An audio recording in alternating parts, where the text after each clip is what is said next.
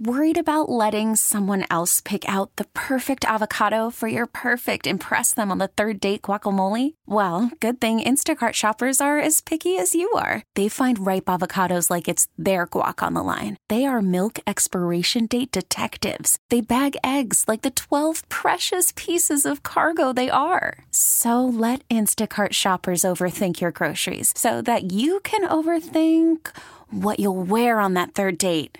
Download the Instacart app to get free delivery on your first three orders while supplies last. Minimum $10 per order, additional term supply. We really need new phones. T Mobile will cover the cost of four amazing new iPhone 15s, and each line is only $25 a month. New iPhone 15s? Only at T Mobile get four iPhone 15s on us and four lines for 25 bucks per line per month with eligible trade in when you switch.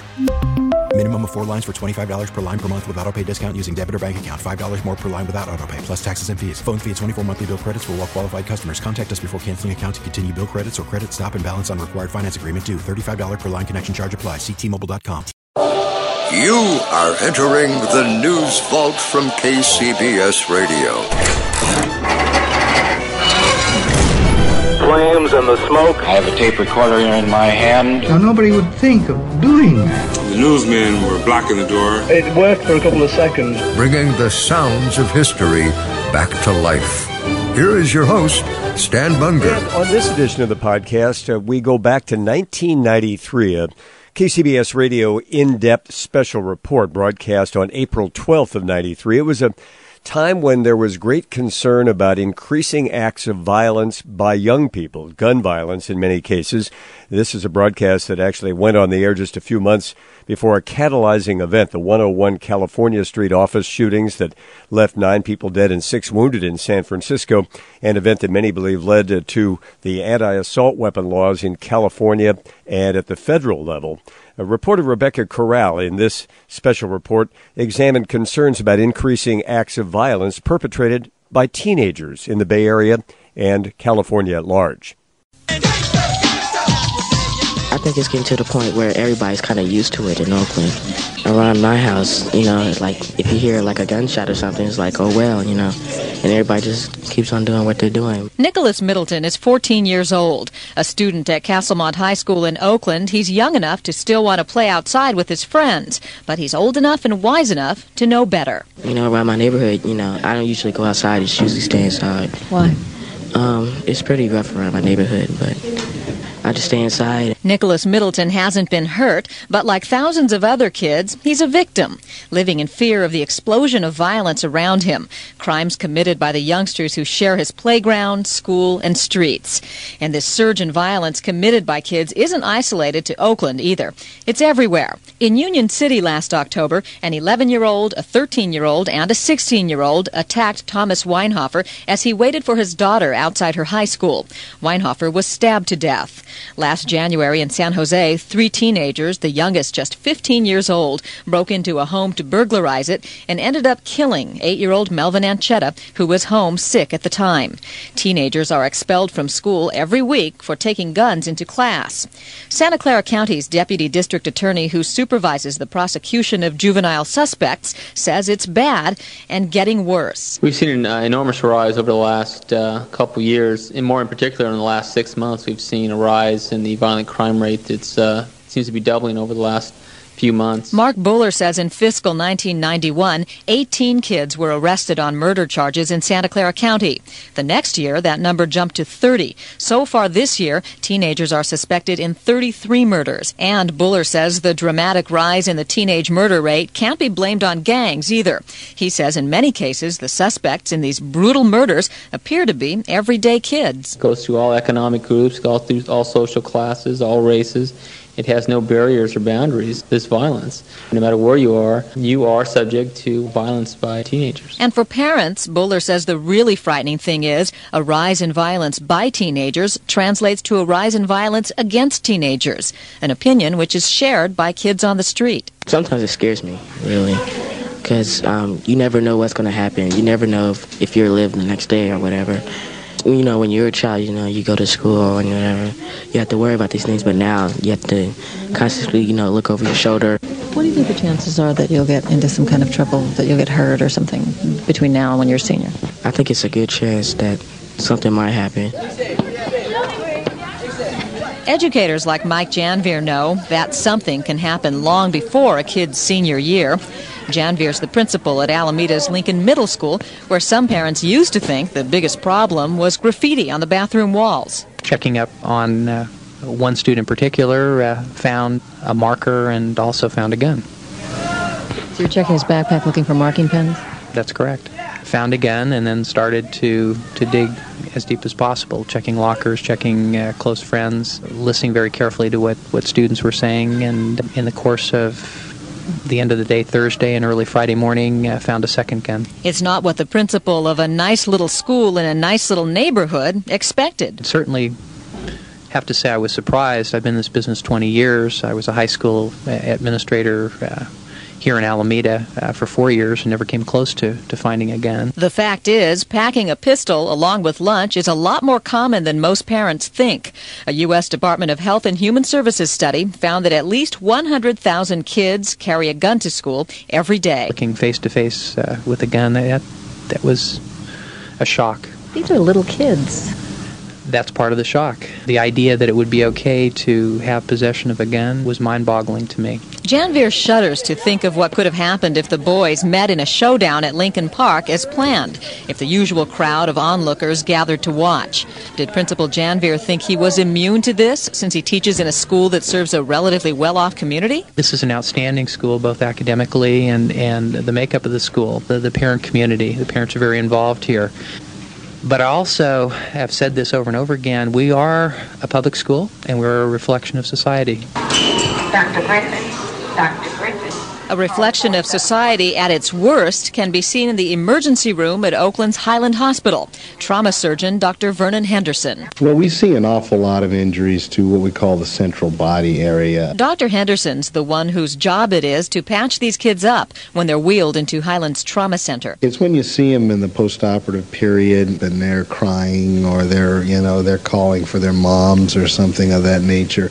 That really hits uh, your heartstrings you know, because you realize that, you know, no matter what these kids were out there doing, they're really just children. Dr. Henderson says in the last five years, Highland Hospital has seen a 450% increase in bullet wounds among kids between the ages of 10 and 19. For him, one of the worst parts of the job is breaking it to the family. He remembers the night a 16 year old was wheeled into the hospital with a bullet in the head. The parents come in to see him, the mom and, and uh, his sisters, and they're just devastated, you know, because they, they touch him and they talk to him and all, and he doesn't move. And you know, they begin sort of very slowly to get the idea that brain death is exactly what it means, that the patient's dead. And no matter how many times Dr. Henderson breaks this news to a mother, a father, an aunt, or a sister, he feels he never gets good at it. You're listening to yourself talk, and then there's this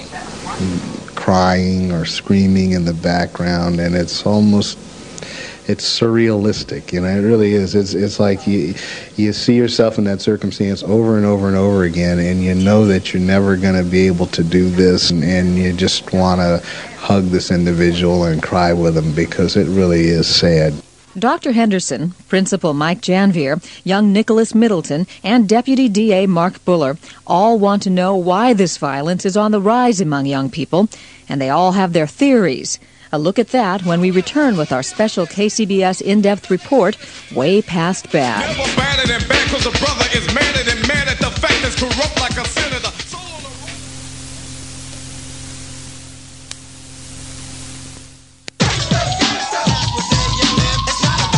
There are parents who would like to blame the rise in violence among kids on the music. Homies all standing around just hanging.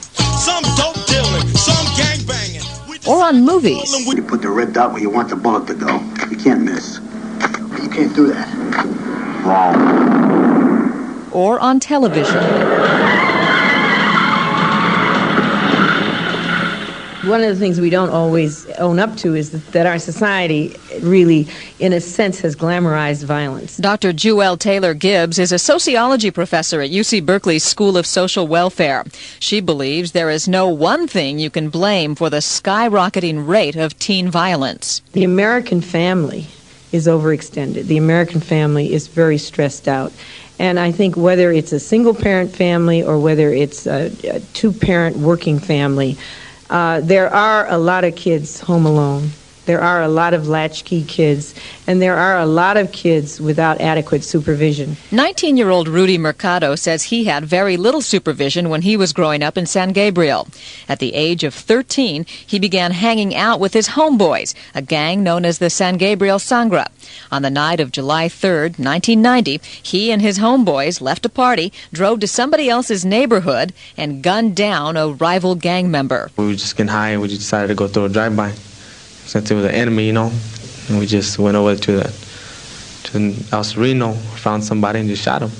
It was a 22 rifle. Shot him 18 times. Mercado says his life has changed in the years since, since he shot a young man who was about to celebrate his baby girl's first 4th of July, since he was tried as an adult and sentenced to the California Youth Authority. But back then, he didn't have much heart for the man he gunned down. He grabbed himself where he was getting shot at, you know, yelling, ah, you know, but you know I didn't pay attention to that. You know, just zero that out. Just know you got him, and he dropped and he died, and we just left. Mercado still can't say exactly why he took a gun and pumped 18 bullets into someone, and he's not at all sure why so many other kids are doing the same thing. Mercado says the movies and TV he watched didn't influence him that much, but he does say his life at home did shape his life on the streets. Maybe lack of supervision, you know, a lot of free time on my hands. Mom's always working, you know, one parent. What did your mom do when you were younger and you started doing things that you weren't supposed to do? She wondered why I did it, you know. Well, she, like I said, she wasn't really home, you know. She was always working. Never talked about what I did, you know, how my day went at school, whatever, you know. Some, she's wondering if I went to school, you know, as long as I got to school, and, you know, and she figured I'd stay there. But sometimes she'd take me to class, I, to the front door, I'd walk out the back. Just how much of the blame should parents shoulder for the violent behavior of our young people? In some of the most extreme cases, Dr. Jewelle Gibbs thinks the answer is a lot, or some parents should at least be sharing the blame with society. Dr. Gibbs says the kids who perform the most brutal acts of violence didn't get that way overnight. Whenever you see a child or a teenager who has committed a very violent, brutal crime, that in a sense they are wreaking revenge on um, a person or on society for something very serious that has happened to them in their life. That something serious can happen at home or it can happen in school. Too many of the kids we're talking about have a kind of home situation that leads to them getting into trouble. Then they go to school and their school is not meeting their needs. Richard Arthur has been teaching for more than 40 years. He's been on the front lines in Watts in the 60s, in Oakland in the 70s. Arthur was the moving force behind an experimental school in Cerritos, California that offered comprehensive social programs for the entire family of each student. The fact is that when kids graduate, very few of them get into trouble. Now, what we're dealing with is kids that either aren't graduating have no hope at all. I had to try to understand these kids with no hope. They tell me that they're going to be dead anyway by the time they're 20, so why worry about what they do? It's that sense of hopelessness that worries Arthur. His experience as an educator has led him to believe that educators must pick up where the parents leave off, making the schools a place where kids want to be.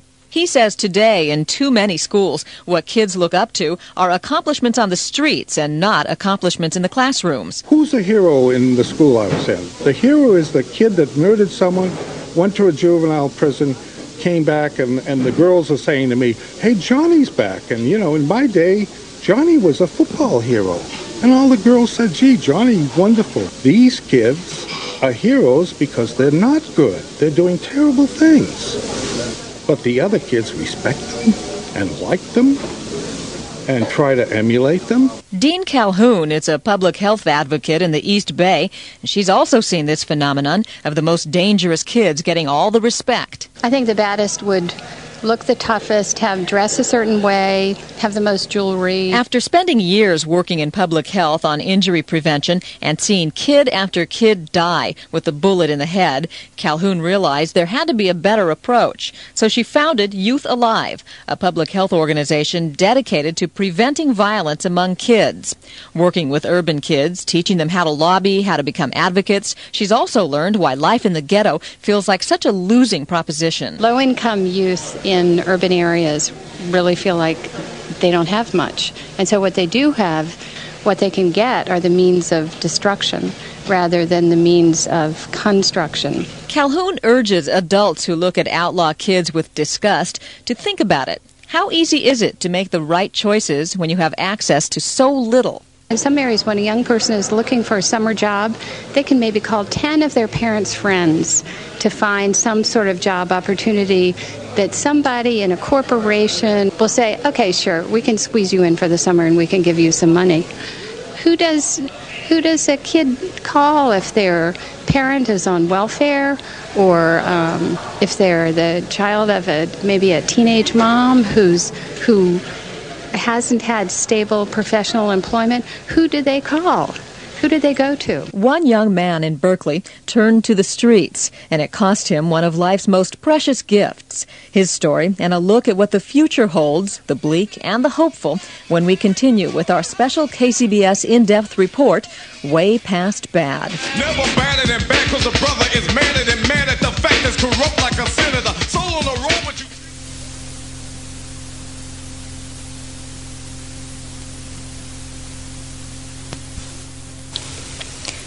you. Can see the connection between poverty and the exploding rate of violence among kids in the story of Jesse Hunter.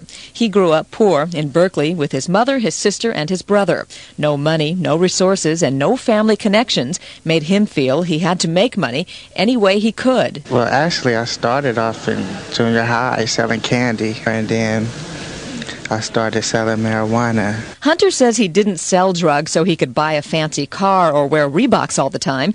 He says his own street friends used to criticize him for not being in it to win it. Basically, no money in the house. So, you know, my mother, she was on a fixed income. A couple of days after the first of the month, we wouldn't have too much food in the refrigerator or whatever. I felt that I could do something about that. So I started selling drugs. Yeah, I was able to make money more than I would have been able to make, I think, anywhere else for a person who was my age, no experience at anything. And since the rules of the street were the rules by which Hunter lived, he realized money brought something else respect. Starting from a child, you know that money is is the thing in the United States. I mean, everybody wants money. It's it's a way to succeed. Actually, I wasn't in it to just get a whole lot of money. That wasn't me. Actually, I was kind of scared. That fear made Hunter stop dealing, but on November 21st, 1991, he gave into the temptation. So one day I decided that maybe I'll buy a few rocks and sell them so I could have a little bit of extra money in my pockets. And I went outside and somebody just came up from behind me and started shooting. As he lay there on the sidewalk of a Berkeley street, bleeding, Hunter says the gunman went through his pockets and took his drugs and the money he was out there trying to earn. And he knew right away he wasn't going to die, but he wasn't going to walk again either. Hunter spent four months in the hospital. In the year since he's been out, he's struggled to adjust to life in a wheelchair, and now he's eager to make the best of his situation.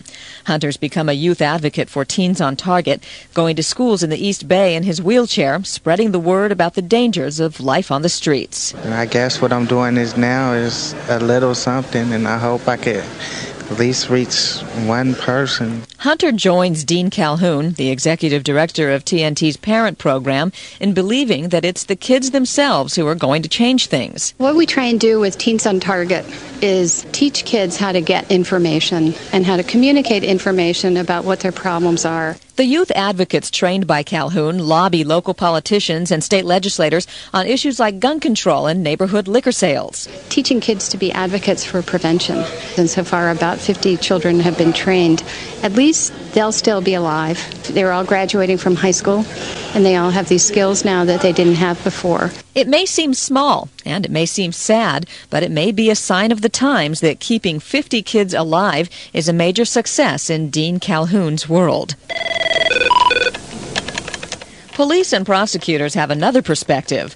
Many of them believe the social roots of the problem are so deep, change is unlikely in our time. Santa Clara County Deputy District Attorney Mark Buller thinks the key is to get the most violent young offenders off the streets for good. I think they should they should be tried as adults because of the nature of their activities. Buller is an advocate of two assembly bills that would pave the way for a murder suspect as young as 14 to be prosecuted as an adult. 14 year old child committed a crime that put himself in that situation. I mean, he has committed a serious crime, such the fact that when you look at the totality of what he did and what he or she is all about, uh, he deserves to be in the adult court. Someone from the court system who couldn't disagree more is Greg Paraskou, a public defender for Santa Clara County. You're talking about uh, a child who is very immature, um, who's really not in a position to make the kinds of intelligent, thoughtful, uh, mature decisions that I think are required before we, we start talking about locking someone up for the rest of their lives. Deputy DA Buller. Maybe when they reach 15, 16 years old, uh, their mental capacities are such that they understand that what they're doing and they're just doing it because that's what they want to do. We're not seeing that oh, I didn't know, I didn't know that it was really a gun. I thought it because I saw it on TV. I thought it was just you know the Three Stooges or something like that. Public Defender Paraskou believes their crimes are, in some ways, a reflection of their youth. When people are adults, they're sometimes they don't always, but they hopefully have gone through a certain maturation process that you don't expect uh, of a 14-year-old, a 15-year-old. Um, it just you know, I mean, kids are kids, and that's why they're called kids, and we don't call 14 year olds adults. The prosecutor. How are you going to tell an eight year old um, mother or father that the individual that bludgeoned your child to death is only going to serve the maximum of nine years? And finally, Paraskou's answer. I don't think the solution is to take someone who's 14 years old and throw them in state prison for the rest of their life. And I don't think it's as though the kids are getting off scot free with a slap on the hand and sitting at being sent out to the community. They are being punished, they are being severely dealt with to the families of victims, I mean, nothing is going to replace the person whose life was lost. Youth Program Director Deane Calhoun thinks you can short circuit this entire argument about what to do with violent kids another way. Keep kids out of the court system by keeping guns out of the hands of kids. Legislators, part of taking responsibility for kids and for families is that um, they restrict access to guns and hold the manufacturers and the distributors liable for the rising deaths of kids. Calhoun points to a study released last month by the National Center for Health Statistics that said 4,200 teenagers were killed by firearms in 1990. That's more than ever before. It doesn't make any sense that that any kid can get any gun they want. I mean, that's um, that blood is on the hands of the legislators and the policymakers who aren't willing to take a stand. A young man who's locked up in the California Youth Authority for shooting a man to death believes gun control isn't enough of an answer. Dion Allen believes by the time kids start arming themselves, something else has already gone wrong. He agrees with the psychologists and sociologists who say the best way to prevent kids from getting into trouble is to provide the basics a healthy home life, a neighborhood with opportunities for both education and recreation. We should be having boys' clubs inside of uh, ghetto neighborhoods. They don't have it. We don't have no money for it. Allen says the kids who are running around on the streets need this kind of alternative to trouble. What are you supposed to do when you go to school? All right, you come home, you do your homework. What are you supposed to do? Sit around the house all day long? You're gonna go outside. What are you gonna do when you go outside? When you have nothing inside your streets? Nothing for you to do, no kind of programs for you to get involved in.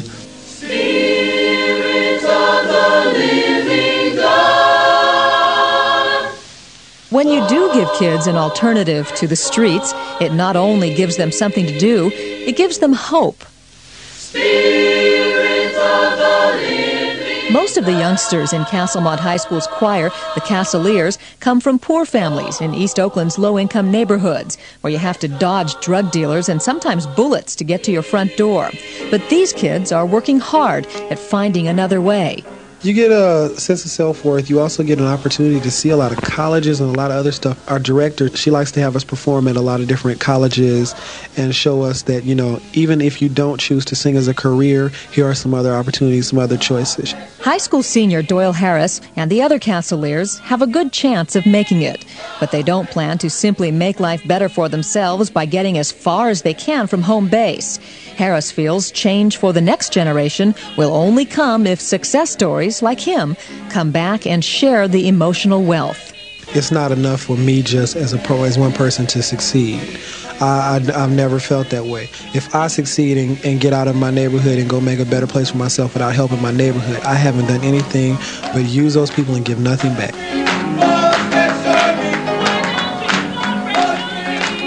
Way Past Bad, a KCBS in depth report with technical production from Ron Reynolds.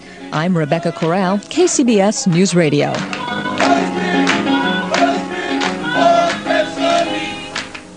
Remember to follow the News Vault from KCBS Radio on social media. On Facebook, we're at News Vault Podcast. On Twitter, find us at News Vault SF. On Instagram, we're at News Vault. Until our next episode, you are leaving the News Vault from KCBS Radio.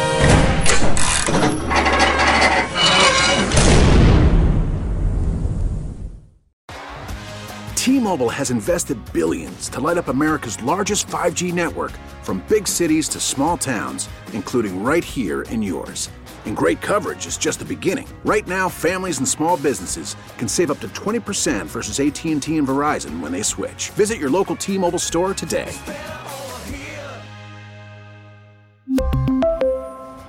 Plan savings with 3 lines of T-Mobile Essentials versus comparable available plans. Plan features and taxes and fees may vary.